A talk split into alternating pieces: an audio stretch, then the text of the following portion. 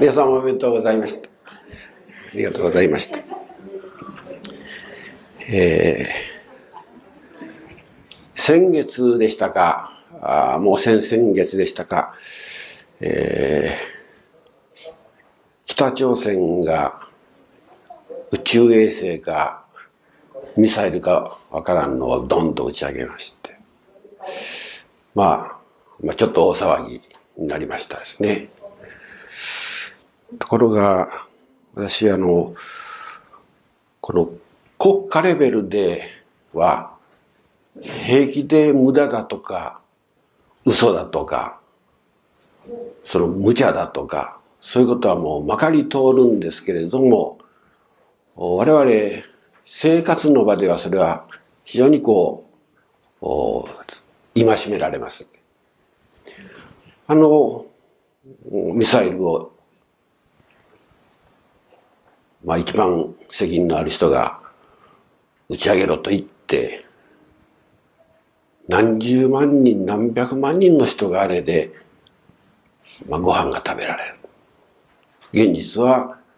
あはっきりとしたことはわかりませんけれども、随分、うん、人々人々が飢餓で苦しんでおるというような報道もあります。じゃ日本の手元のところはいいのかというと、これもまた分かっておりながら何ともならない昨今でありまして、まあ、そこで一度今この混迷の時代に私たちが一度自分の手元をしっかり見直してみよう。そしてこの混迷の時代を淘汰なしに生き抜いていくためにはどうしたらいいかということを信心の目で一度改めてみようと思いまして、お手元の月報にそういうテーマで書いておきましたので、よくお読みいただけたらと思います。で、今日はお話は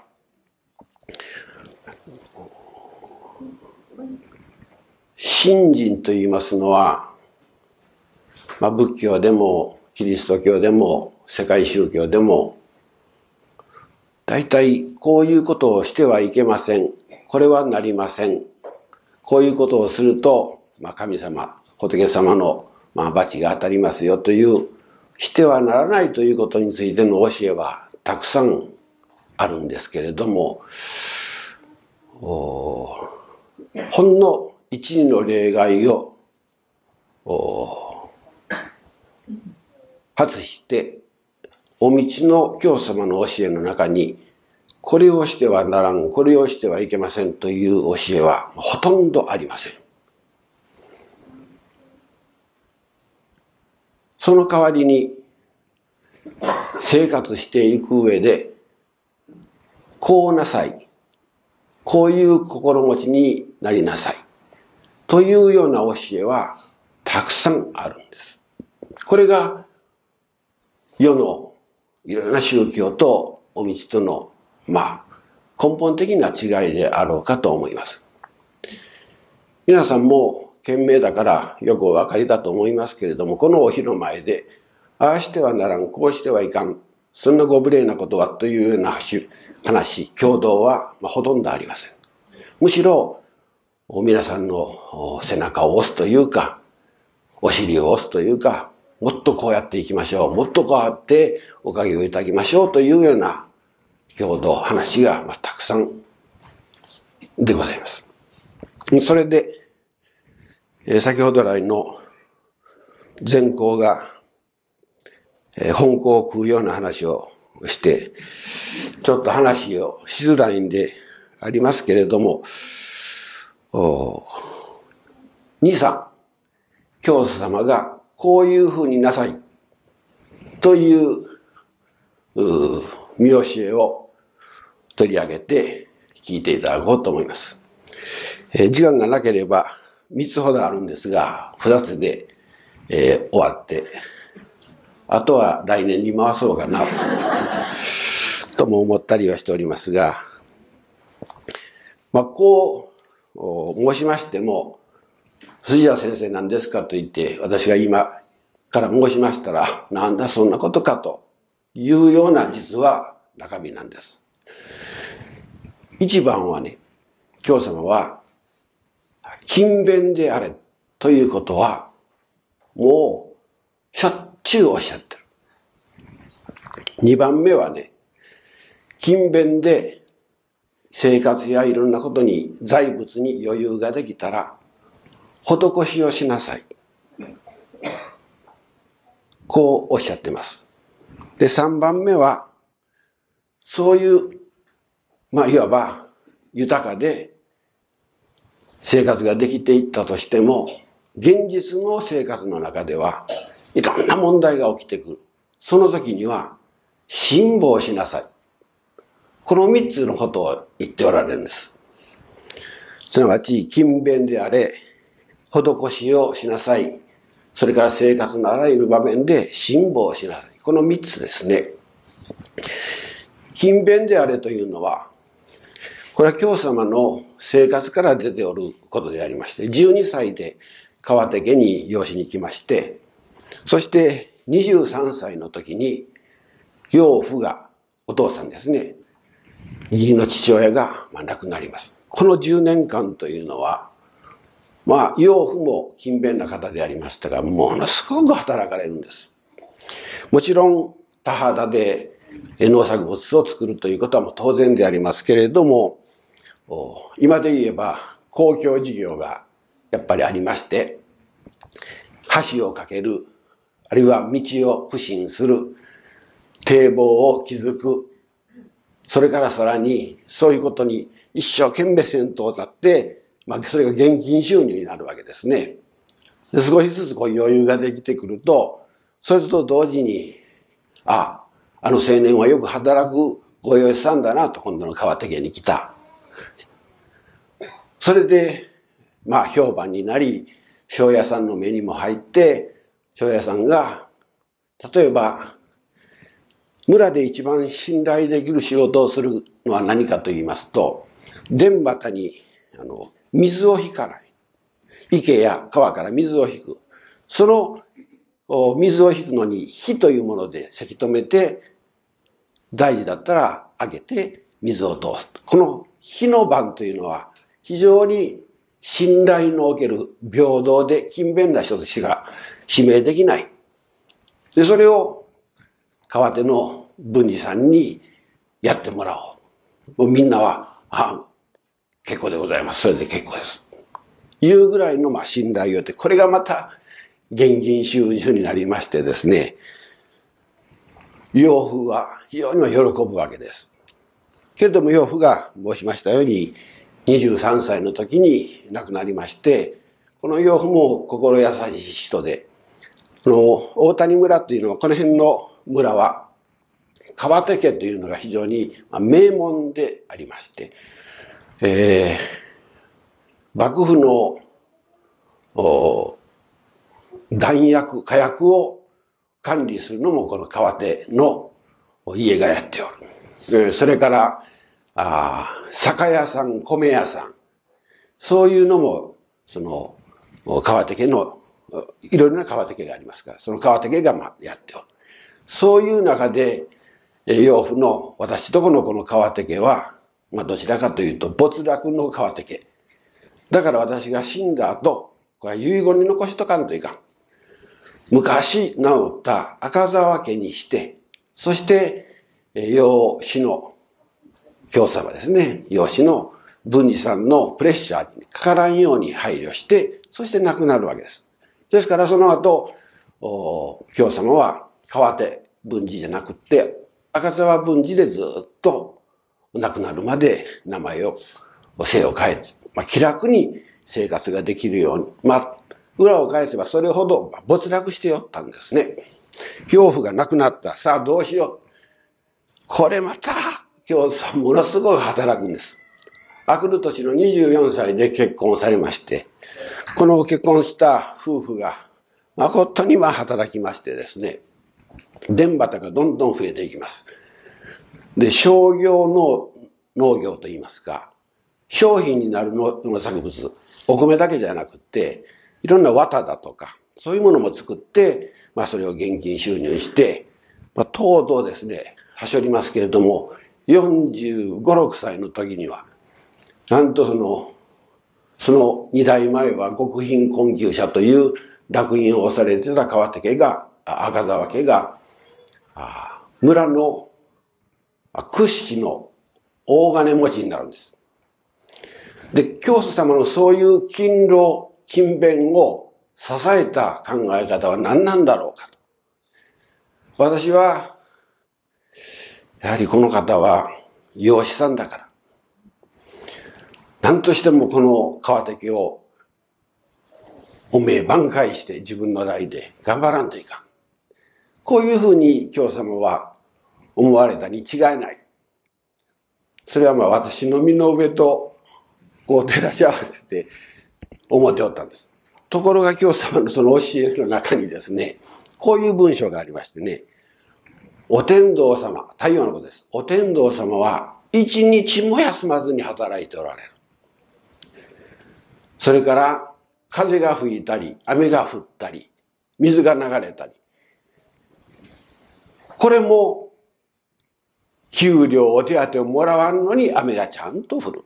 風が吹く。水が回ってくる。そのおかげで田畑が潤っていく。そういう天地自然の中で私たちが生きておる。その力の中に、実はこれが後の天地彼の神になるんですが、そういう育みの中で自分が生かされてるんだという、この感性ですね、教様の。養子だから頑張ろういうのはちょっとレベルが低くありませんかな、私はじめ。そして、その、天地自然を休むこともなければ、しかも無償で働いてくれるから、私たちの命がこうやって流れていく。これが、まあ、今日様の勤勉勤労を支えた考え方なんです。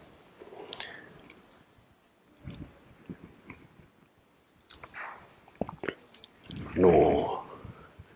今日様が勤勉であれとおっしゃった、あの、この頃、新聞なんかの報道でですね、35歳の、まあ、ある男性が、まあ、犯罪を犯し犯した。誰の誰がし、かっこ年齢のところが書いてあって、そしてその次に無職って書いてある。まあ、無職ですだけど日本の国で生きていけるんですよね。これが信仰的な立場からすればですね、働かないでなんで、ちょうど宝くじを買わんと当たらんのと一緒でしてね、働かなければ豊かにも幸せにもなっていかないという一つの、まあ、理念というか哲学を私たちはしっかり持たんといかん。信仰の中でね。けれどもこうして見渡したり、まあいろいろ皆さんの顔が不沈するんですけれども、この教会においては、皆さんよく働かれる。それは教祖の見教えの、いつの間にかそれが身の中にちゃんとついて、今日の皆さんの生活を支えておるんだと思って、非常に私はありがたく思っております。二番目はその、施しをしなさいということなんですね。施しをしなさいということになると、教会に施しをしてくれ。というわけではなくてですね、あの、これテレビで見ておりましたら、よくあの、まあ今、この時期になりますと、もう少し、もうすぐ、ツバメが飛んできます。この頃、まあ都会には、時々ツバメが飛んでおります。小さい時によく見ておりました軒の下でですね、もう5分も空けずに、バーッと親鳥が飛んできて、何か昆虫を捕まえるんでしょうね。そうすると、ゲチャチチチチチチってくちばしなのか、頭なのかわからんぐらい大きなのが、ザーッとこのくちばしが5つも6つも並んで、そこに親鳥がパッと入れて、また飛んで、また、また飛んで。お前賢いからやるけれども、こいつはいかんから言って、パスはしないです。ずーっとこうやって。しかも無償ですわな。これは母親の姿をそのまま私は彷彿とさせられますね。あるいはまた、鮭がこの何年かの後にずっと元の卵のを産んだ川に登って遡上してくる。そしてあの鮭って言ったらあんな色なのかと思うぐらい、ちょうどその赤い方の椅子のような、あの真っ赤な色になって卵を産んで、その上にオスの鮭が一生懸命子孫を残そうと思って、とこやってますね。ああいう姿を見たら本当に私は親子の姿、子供いうのはなかなか親の恩がわからん。そして親が死んで同じような親の年齢になってからようやくわかるわけですけれども、あれを見て感動しない人は誰もおらんと思うね。これが施しをする一番原点です。いや、そんな本能じゃありませんかと。こういうかわからんけれども、人間だって何も、鮭やツバメと一緒で本能があるわけですから。その無償の施しを受けて私たちはみんなこう育っていく。それをもう一度思い出す。それから、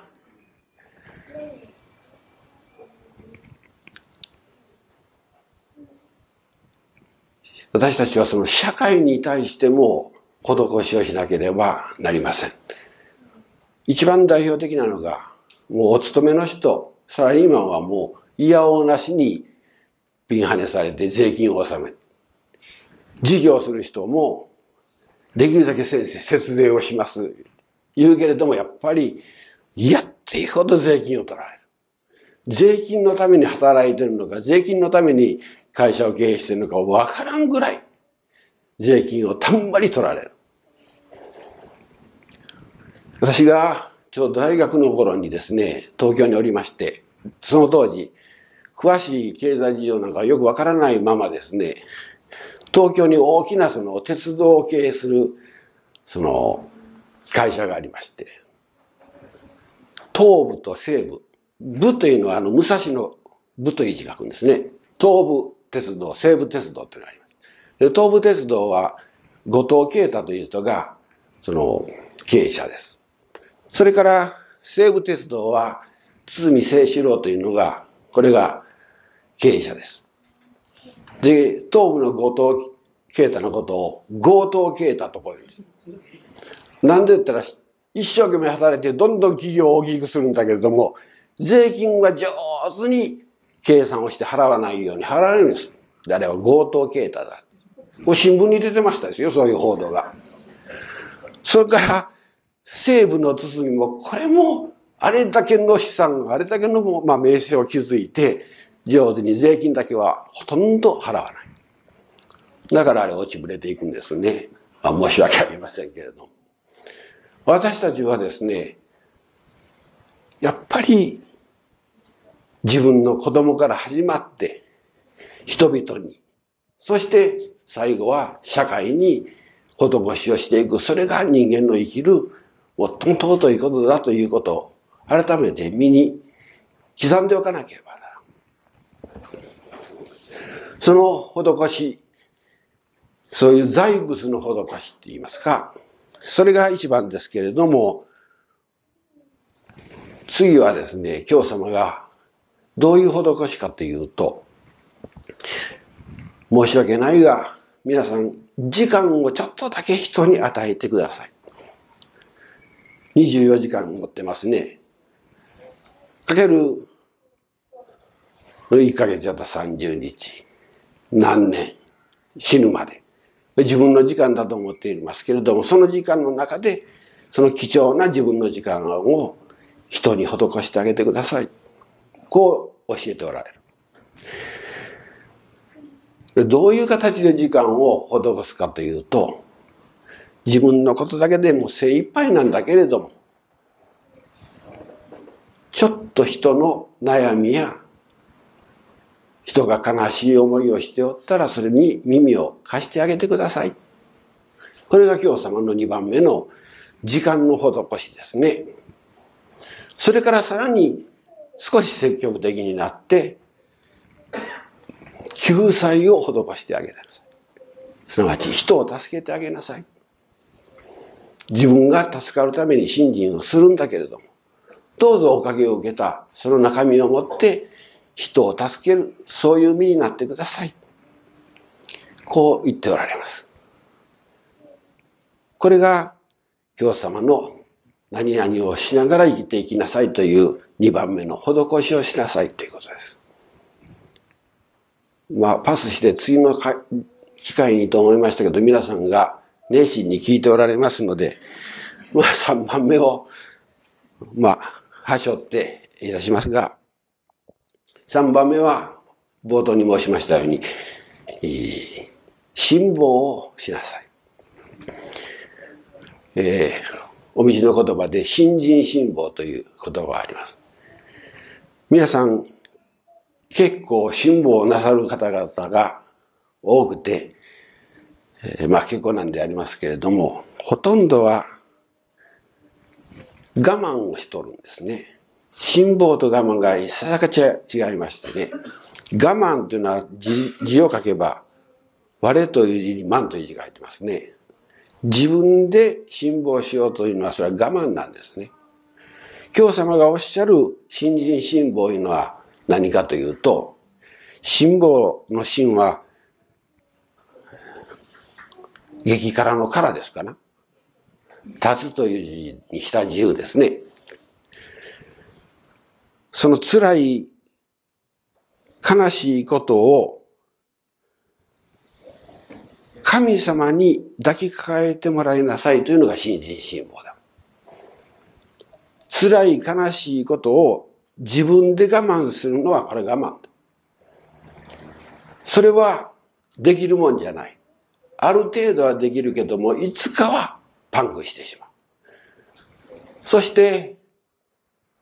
神経がおかしくなったり、鬱になったりと。我慢ができるような辛さっていうのは、そうできるもんじゃない。やそういう大変な大変な難儀や苦しみや、これはお取り次ぎで先生に申し上げて神様の方に抱きかかえてもらわなければならん。そうすると、辛抱がおかげになっていく。私はその、月報の中に、自分を振り返って、お道の先生で、取り付き者で、とこう言いながら、人に説教をしたり、共同したりするほどの難儀やら、病気の苦難や、そういうものをほとんど経験してない。難儀知らず、苦労知らず。それでなんで人の難儀や苦労を助けられるかと言われれば、まあ、誠に申し訳ありませんが、でもその難儀知らず苦労知らずというのは、ずっと私の感覚では、神様にいつも持って行って、神様にそれをほとんど抱きかかえてもらったから、結局難儀をせずに済んだなと。いろんな問題や難儀はたくさん起こってきてたと思うんですね。で先生大変でしょうね。あのことについては、このことについてはと。こういうふうに慰めてくださるけれども、それはあんまり苦労だと自分で思わない。いつも神様の方に持って行って、神様がその苦しさ難儀を抱きかかえてくださるから私はいつもほわーっとしてる。お風呂から上がってみたほわーっとしてる。苦労知らず、難儀知らずの豊かさというのは、これは辛抱するからできるんですね。辛いものを神様に抱きかかえてもらって我慢をするのではない。この三つのことを教様はおっしゃっておるんですが、辛いとか恥ずかしいとか悲しいとかいうのをどういうことが辛いかな悲しいかな4つほど挙げてみました。何が辛いんだろうかな。一つはですね、お金が思うようにならないというのは辛いですね。一昔二昔前は、今はあまり聞かないですけど、貧乏という言葉がもう当たり前になりましたね。私たちの小さい時には、あの子の家は貧乏やというようなことを平気でこう言ってます。今はそういう言い方はほとんどありませんね。すなわち、経済にこと書くっていうのが非常に辛いですね。それからですね、まあ、これも皆さん比較的幸せだから、あ、そうかなと思われる程度なんでしょうけれども、親がないっていうのがこれ辛いんですね。親がないとかですね、それと同類のは家庭がないっていうのが辛いです。外に遊びに行って帰ってくるところがない、帰ってくる親がないっていうのはこんな辛いものはないですよね。それから、体が弱いというのも辛いです。病弱だというのも辛い。持っていき場がないですね。いくらお医者さんでどのように治療してもらうといいけども、元気そうな人を見たらもう体の弱い人はこれは辛いことはない。それからですね、私はあの、教様の書書に出ておるんですけれども、無学っていうのは非常に辛いって書いてあります。今の時代はまあ大体教育がずっとこう行き渡って無学っていうことはないですけれども、無学っていうのは非常に恥ずかしい思いをする。テレビでですね、この頃羞恥心のが出てきましてね、無学でまあ、アホを売ってるというのが、というのは賢いと思うんですよ。反対に言えば。だけど、その、羞恥心が出るほど、その、無学っていうのは辛いことですね。ですから、親がそういうことでなければ子供に学問をつけて、とっても立身出世させてやりたいのはこれの親心ですね。こういうような4つの、まあ、4体といいますか、4つの形。これをもう一度、お頭の中に置いて、そういうところから来る辛さを幸せに持っていく。これが信心の、まあ、いわば醍醐味でありまして、皆さんのところで、さっき申しますような4つの辛さがなければ、人が、人様が苦しんだり辛い難儀をしておるのはほとんどこの4つのことで難儀をしておるんですから、皆さんどうか、その自分の時間のわずかでもいい。それから自分の心のわずかでもいいからそういう人たちに心を向けて、耳を傾けて、そして助けてあげて施しをしてくださいと。これが教様の教えの非常に大切なところでございます。えー、少し時間がオーバーしましたけれども、三つのこと、もう一度、勤勉であれ、施しをしなさい、辛抱しなさい。これが教様の教えの中の、まあ、諸聖君と申しますか。以上でございます。ありがとうございました。